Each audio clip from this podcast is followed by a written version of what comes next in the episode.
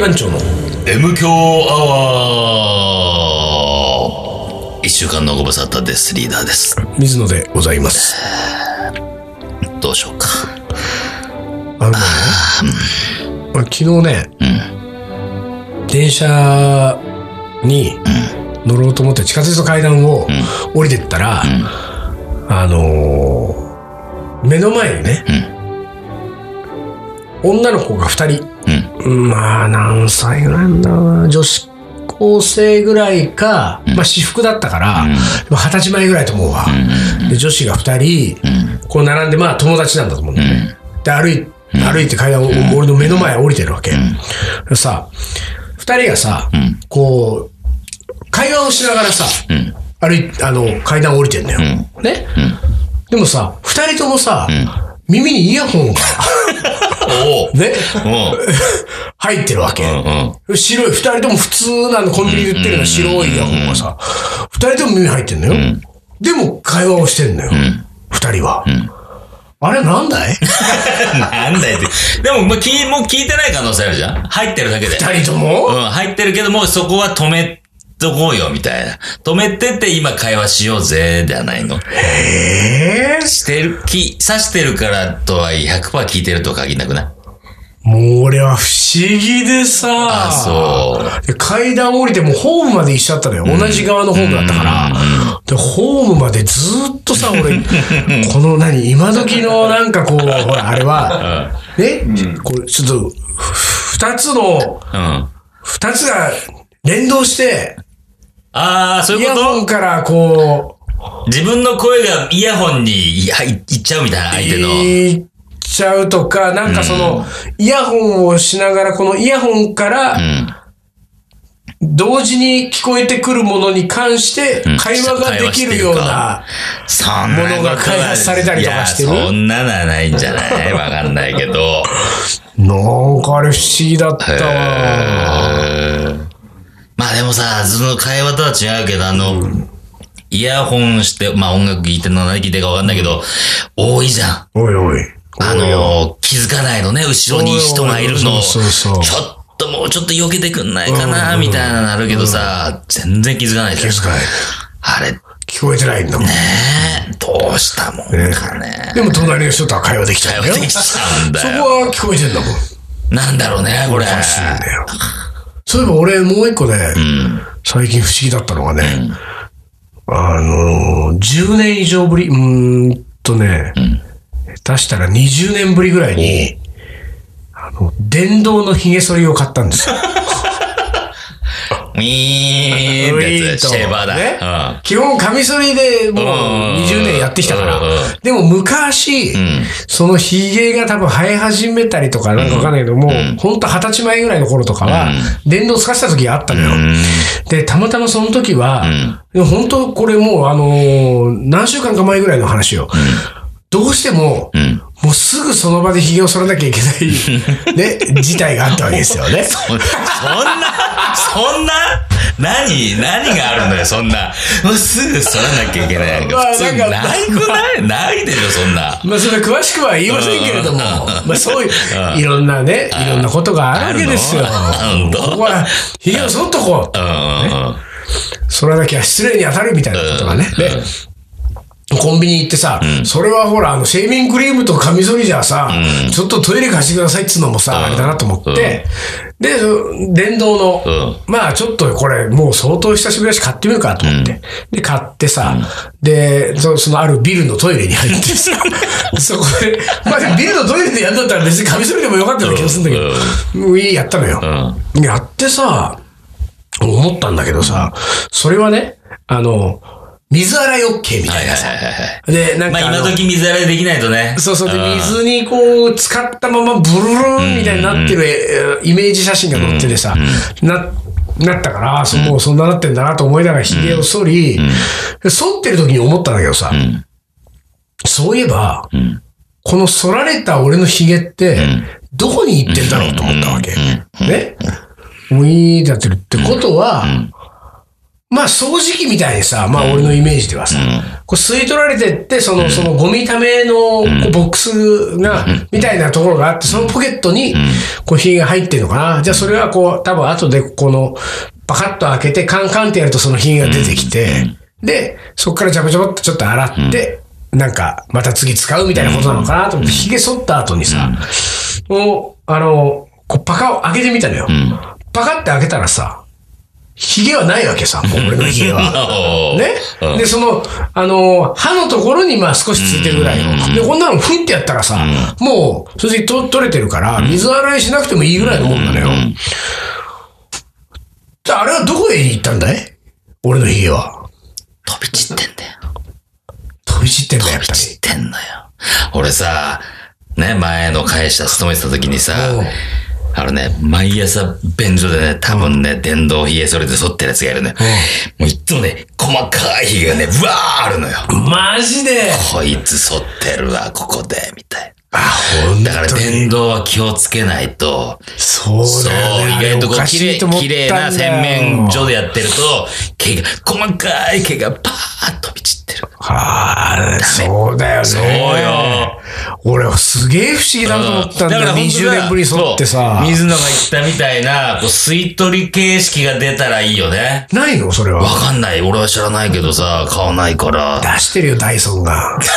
そう。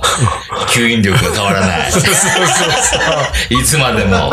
吸引力が変わらない。出してんじゃない？相当な吸引力だよ。そうそうそうそう。反らずに抜けちゃいそうな。もう一本も逃さないみたいなやつ。抜けちゃう。抜けちゃう。スポンスポンス切らずに抜けるんだよね。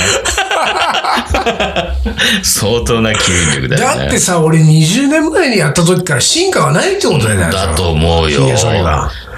俺、シェーバーを使ったこと、その、今髭生やす前ね、使ったことあるけど、なんか、俺の中では、カミソリの方がいいなと思ったな、ねえ、いや、俺もカミソリはいいからずっとカミソリやったけどさ、久々にヒゲ剃り。でもさ、20年進化がないんだよさ。まあ、何枚刃だか何なんとかしん、そうねなんとか振動だとかさ、あるけだからそど、の、あれだ、とにかくあの、綺麗に剃るっていうことだけをさ、そうなんだよ。なんか、うんそこだけ進化させてそんだ。こだけ進化してる。そんな自分勝手なことでかいよ。髭を巻き散らしてんまだよ。き散らしてることにね、もうちょっと目を向けてほしいね。そうだよねうん。ほんとまき散らしてるよ、それあれ。は、それはでも本当になんか、ヒントがあるんじゃないかい、うん。今まで、巻き散らしてすいませんっていうさ、広告をさ、やっぱりさ今まで剃りメーカーは、そうだね。まき散らしてましたと。もう巻き散らしません。いい、いいコピーじゃない？もうまき散らしません。ストレートでいいね。あなたの髭は、どこに行ってるかご存知ですか？っていう話だよ、これ、本当に。そうだよね。うんみんな思ってないのかね、その電動を使ってる人って。まあ、まあ、であのね、電動使う人ってのは、どっかね、なんかこう、雑なんだよ。それもまた、電動怒るよ、それ。もう電動使うやつは大体雑だからもう。もう自分の毛がどこ飛んでいようが構わずですよ。で、俺はね、なんかやっぱりね、俺が気になった一番の理由はね、そその時白シャツ着てたから、なんかね、そのふとね、これ髭どこに行ってんだろうもし、吸い込まれてないとしたら、シャツにつくじゃんと思ったわけ。そうそうそう。いや、そういうことだよ。うんでもついちゃうよ。ついちゃう、ついちゃう。そうか。ね、もう、キュームですよ。もう吸い取り、吸い取るシェーバー。ねうん。なんか、そういうさ、なんかほら、20年、30年経ってるのに、進化してないね、みたいなのない？なんか。機械は大体進化してるってイメージがあるからさ。うん。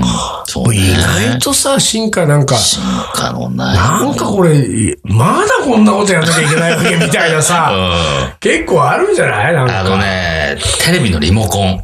ああ。テレビのリモコンは進化しないね。あーそうかあのボタンずっと同じじゃん？そうだね10な9個とか12個とかわかんないけどあってさ、ねなんかもうちょっとなんかさ、シンプルになって、かつ高機能みたいな。うん。ボタンダバダバってさ、長くてさ、意外と使いにくくてさ、で、えっ、と、1、2、3、4、5、6の数字をうん。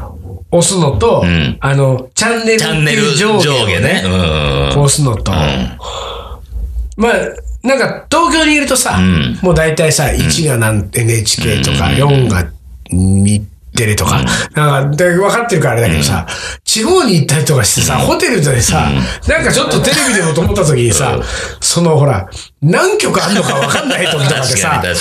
あの、4押しザー、5押しザーみたいなさ、あるあるある。で、あるあいうのもなんとかなってほしいよね。そうなんだよ。そうだよな、確かに。ね。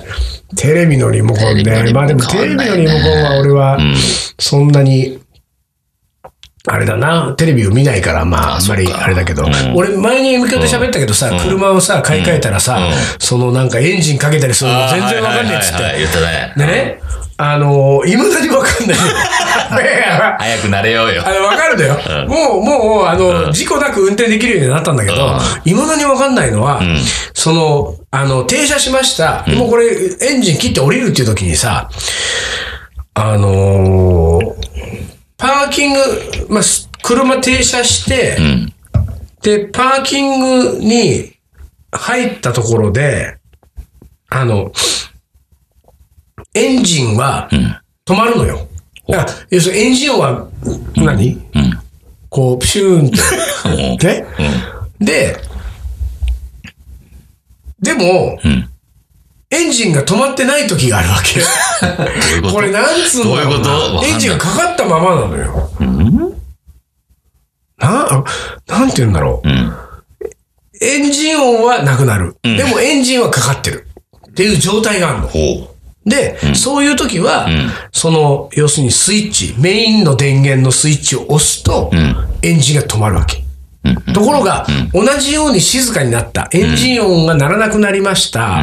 あ、エンジン止まったわ。で、本当にエンジンが止まってる時があるわけ。ね、この時は、でも、うん、待てよ。結構ちょいちょい裏切られるから、これ、一旦押してみようってスイッチを押すと、ブルンってかかっちゃうね。う。同じ操作をしてんのに、してんのにブルンってなるときと、そう。そうなのよ。うんで、で、それをね、ある人に聞いたのは、俺その悩みを打ち明けたわけ。わかんないと。これどうなってるって言ったら、その人が言ってたのは、まあ、ラジオを聞いてたりとか、要するに音が鳴ってたりとかさ、液晶のモニターが表示されてるじゃん。で、あの、パーキングに入れました、エンジン音止まりました。この時に、そのエンジンが完全に切れてるか切れてないのかの判断は、その人は、ドアをガチャって開けると、その液晶が消えたりとか、ラジオがうん。止まってき切れて音が出なくなったら、ああ、エンジン止まってるんだなと思うんだって。で、それは確かに正しいのよ。俺の車でも。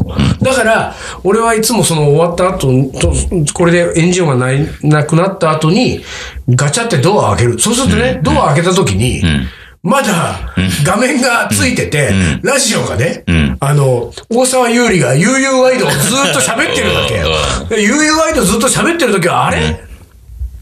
これ切れてないわと思ってメインの電源ピッて押すと、大沢優里の声が聞こえん、あの、消えんのよ。消えるんだ。シューンと。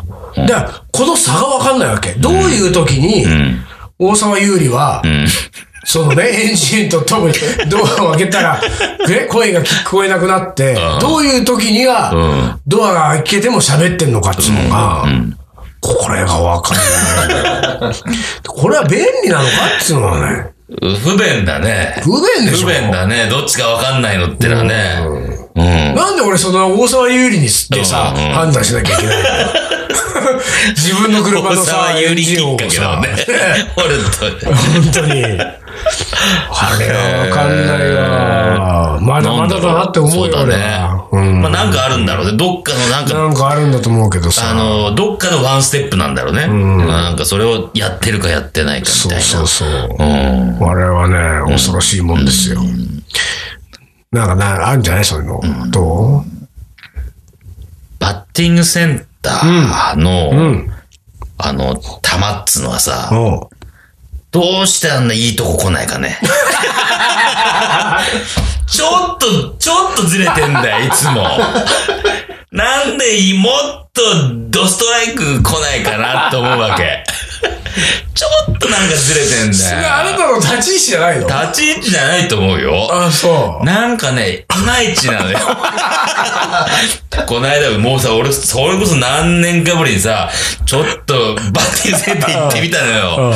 だからさ、なんかね、ぐっと打ちたいみたいな球が来ないわけ。ちょっと高いとかさ、何？ちょっとあの、バッティングセンター行って金払ってんのに、うん全部見逃しちゃうでしょ、もう。そうそうあ、これ見送っちゃうでしょ。見送っちゃう。見送り、見見送りで。送っちゃうか、ちょっと当てに行くの。バンバント的にココツンと当てに行く。なんかもっとさ、スパーンと振って、ここに来るみたいな球が来てほしいんだけどさ、来ないんだよね。あれもう、それは、ま、待てと暮らすけど来ないわけ？いや、わかんない。もしかしたら何球かに1球ぐらいはあるかもしれないけど、こっちとら全部欲しいじゃん、その球。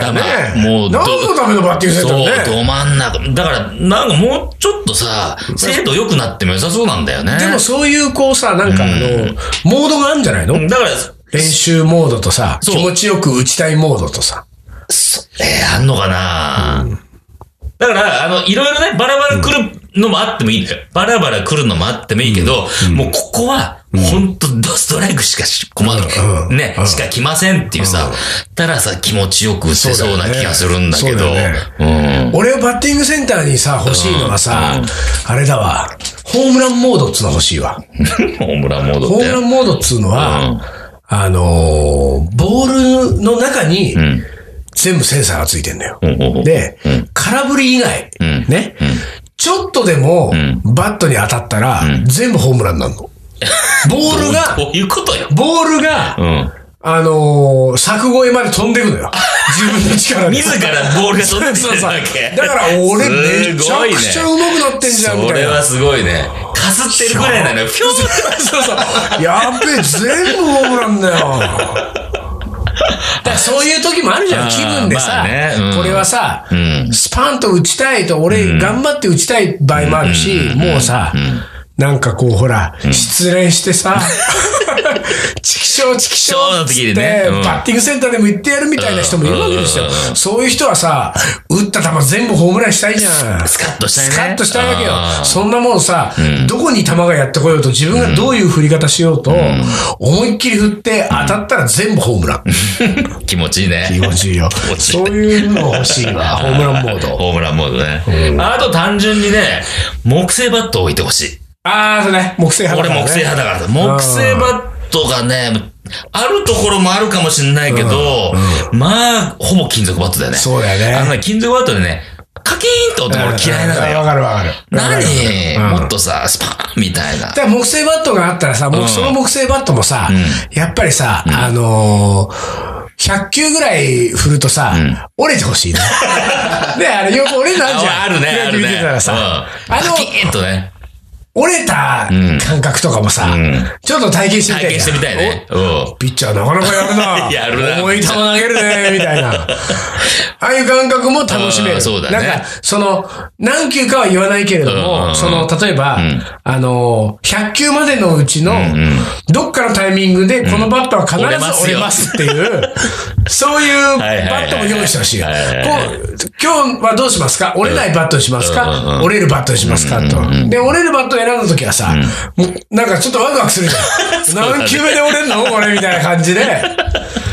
来たみたいなだからもう80、89球目ぐらいでパシンやったら、パキーン折れてさ。いやー、折れたかー。でも料金は 100, 100球分なのよ。だかうん。ああ、なるほど。らこれは3球目とかで折れちゃったらさ、もう97球分はもう、損損しちゃう？損しちゃう。これはしょうがないんだよ。しょうがないんだ。これはもうだってそこは、あなたが折れるバットを選んだんですから。もう一本借りれないの？もう一本の、そそれはもう一本もう100球と一緒だ。あれ？でも、バッティングセンターで別に バットさ、いろいろ変えれるよね。でだからその、変えれるけど、木製バットの木製バットの場合は、木製のバットなそういうらそういうシステムになってますよね、お客さん。セットなわけねそれはそうですよ。セットねあなたはだって、もうたまには折れてほしいわけでしょ？れてほしいよ。折れたら面白いね。あの、だか醍醐味感じる3球ね。目で折れたぐらいで怒んないでくださいよ。お客さんの振り方が悪かったから3球目で折れるわけですから。ったわけそれはそうですよそうか。で、金魚すくいみたいのと一緒でさ、100球までね、行っても、あの、何？金魚すくいのあの、穴が開かなきゃ。穴開かないみたいな、折れなかったみたいな時には、もうその、折れるバットなのに100球で折れなかったバットを持ってったら、なんかこう、金一封みたいな。金一で、キャッシュバックみたいなのがあるんですよ。ほら。なるほど。もしかその折れるバットプレゼントプレ。ゼントだね。あ、プレゼントいいかもね。ねうんいいじゃないそのバットプレゼント。お持ち帰りどうぞ。うん木製バットなんか、探してみてもいいかもね。木製バット置いてるとこ。うん。ちょっと、持ち込んでっていいんでしょ？あ、持ち込んでいいのかな？いいんじゃない？買っちゃえばいいじゃない？のそうか。木製バットね。うん。いいと思います、木製バット。ねうん、気持ちいいと。なるほど。ストレス発散してるわけですね。何の話してんだか。何の話。今日はひどいな。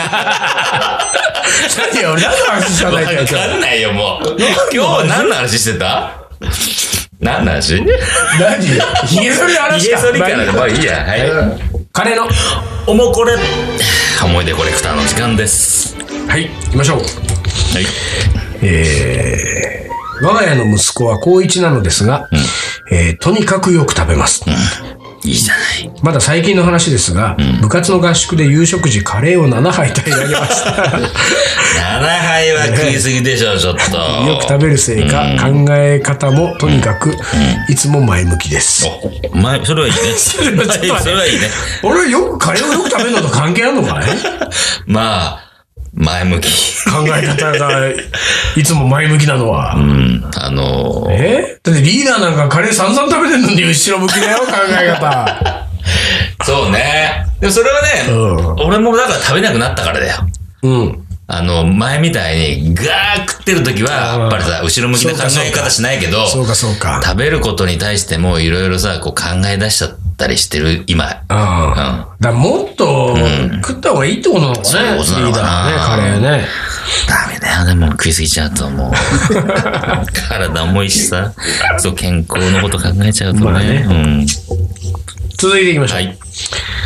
えー我が家では、えー私がお肉が嫌いなため、ツナ缶を利用してカレーを作ってます。えー、ツナ缶。えー私の実家は油揚げで、主人の実家は、えー白いはんぺんなどを入れていたそうです。へ各家庭の味があり、楽しめる料理だと思います。油揚げね。油揚げか。あのー、カレーうどんとかはさ、油揚げ入ってたりするよね。そうだねいいよねいいよね、合うよね。うん。ツナ缶、まあツナ缶もね、確かにね、ツナ缶食べてないなツナ缶って無償に食べたくなる時だよね。なるねあるね。ツナ缶ね。食べてないな。ツナ缶もさ、うん。安っぽければ安っぽいほどうまいね。うん、そうね。うん、なんかちょっと、ちょっと気の利いた高級ツナ缶とかだとさ、それ中んで食わなくてもね、みたいな感じでね。ツナ缶は安くてこそだよ。うんあの、体に悪そうな油が、ギトーっとしてる感じね。あれをさ、ご飯にかけて、醤油ちょっとかけて、醤食べるんだよ。もう白飯何杯でもいける感じだね。カレーいらないね。はい、次。続いてはい。私の年齢ぐらいですと、カレーがごちそうで、えー夕食にカレーが出れば喜ぶのが当たり前のようですが、私はカレーがあまり好きではありませんでした。なぜなら母の作るカレーは美味しくない。母が料理は得意ではなかった。しかし、カレーくらいは美味しく作れそうなのに、と子供心に思っていました。主婦になり、カレー作りには、えー結構奥が深いものだと身をもって感じることができました。今では野菜を煮込む時間は90分。ルーは2種類。我が子もカレーはあまり喜んではくれませんが、あの、母のカレーよりも、えーえーを超えたかななんて思っています。この人かわいそうだね。そうだね。だってさ、ね、野菜を煮込む時間90分、ルー2種類使ってもさ、我が子は あんまり喜んでくれませんだよ。どう、何かだからが、我が子はあんまり面白い、美味しくないと思ってるわけでしょ？ん言ったら。この人と同じってことなの。この人はちっちゃい頃そうだったわけでしょ？だからこれさ、我が子の味覚がおかしいから、っていうことも考えられるよね。まあまあ、そうだね。だからカレーはそこそこいい線いってるのに、もう味覚がトンチンカンで、もう、この子は何食べさせてもダメ、ねダメだわだからさ。90分煮込んでるけど、80分ぐらいはもう無駄っていう可能性があるよね。可能性もあるし。うん。だから一回ちょっと10分ぐらいで出してみてくださいよ。うんね、ルーは1種類。煮込む時間は10分。うん。の我が子がバクバク食うかもしれないから。そうだね。うん。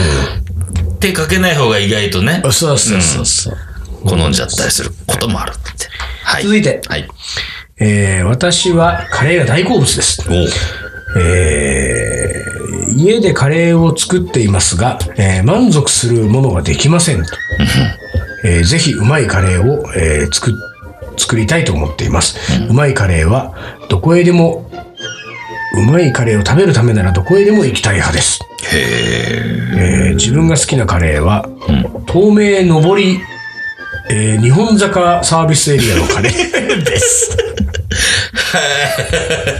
渋い。あのねそこに行くの。うまいカレーなら、どこにでも食べに行きたい人がうね、ん。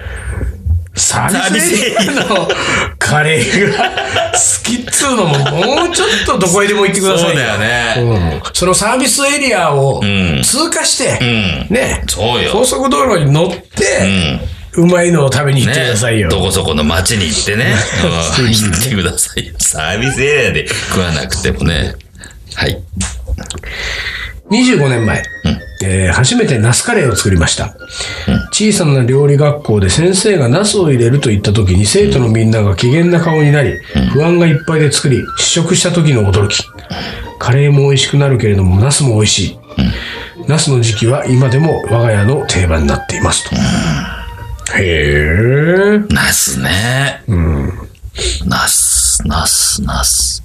ナスってちっちゃい頃ほんとダメだったけど、あそう、うん。でもやっぱ美味しいよね、ナスね。美味しいねもういつの間にか美味しくなっちゃったな、あまあれ。栄養はほとんどないらしいけどねあ、そうなの？うんまあほぼ水分に近いらしいよよ。そうふにゃふにゃになっちゃうもんね。うん。でもうまいね。うまいよね。ナスは。ナスあの感じがいいよね。あの感じがダメな人もいるけどね。ビキョッとなっちゃうねあの、ニュルっとした感じになっちゃうのがダメって人もいる。うん。はい。続いて、はい。えー市販のカレールーで作るカレーは、を美味しく作るのは、えーいろいろ、かっこニンニク、牛乳、ヨーグルト、コーヒーの粉などを入れるより、箱に書いた通りに作るのが一番美味しいと、えーテレビでやっていました。水野さんのカレーをぜひ食べたいです。そんなもん、水野さんのカレーは、ヨーグルトからコーヒーの粉から入れちゃうよ、もう。本当だよね。いろいろやっちゃうよ。いれちゃうよろいろやっちゃうよ。えテレビなるほどもう逆のことやっちゃうよ。ーまあ、天の弱だからね。言われたら逆やっちゃうみたいな。続いての方。はい。インドカレーにオレンジジュースは合わない。そうかな？以上。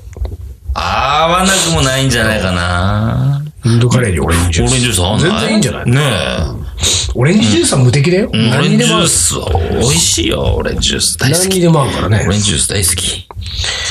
えー、続いての方。はい。インドのカレーと日本のカレーの味が全然違った。うん。そりゃそうでしょ。そりゃそうでしょ。どんな感想よどうした。どんな感想よ、その人。すごい話だぜ、はい。はいカレーを作ったら焦げてしまった。あのね、なんか一行シリーズが続くのよ。何そのシリーズ。焦げてしまった。で、どうかのさ、感情、次の感情も。カレーに納豆は合うんですか？合いますよ。質問かよ、今度。完璧に合うよ。次の方。はい。インド人のカレー店に行ったら片言で話された。ひどいね。いいじゃないの、別に片言だってね。片言なんで、日本人じゃないんだからさ。そうですよ片言になりますよ、ヒンツー語片言も喋れないでしょ。ょね。本当に。ひどいでな。もね、この一行シリーズでもいいね、なんかね。最後、最後、はい一行シリーズ最後。はい。えー、カレーをこぼしてシャツを一枚台無しにした。うんまあ、よくあります。まあ、あるあるでございますね。俺のシャツなんかほとんどカレーに染みついてるよ。なんだろうね、カレーのシミってね。ね本当にあれは本当困ったもんでさ。違うんですね。お、お時間ですかはいわかりました。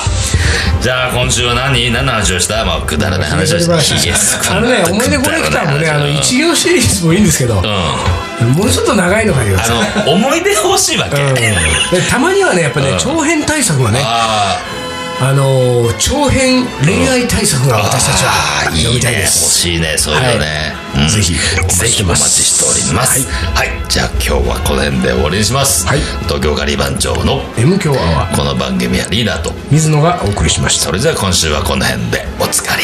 おつかり。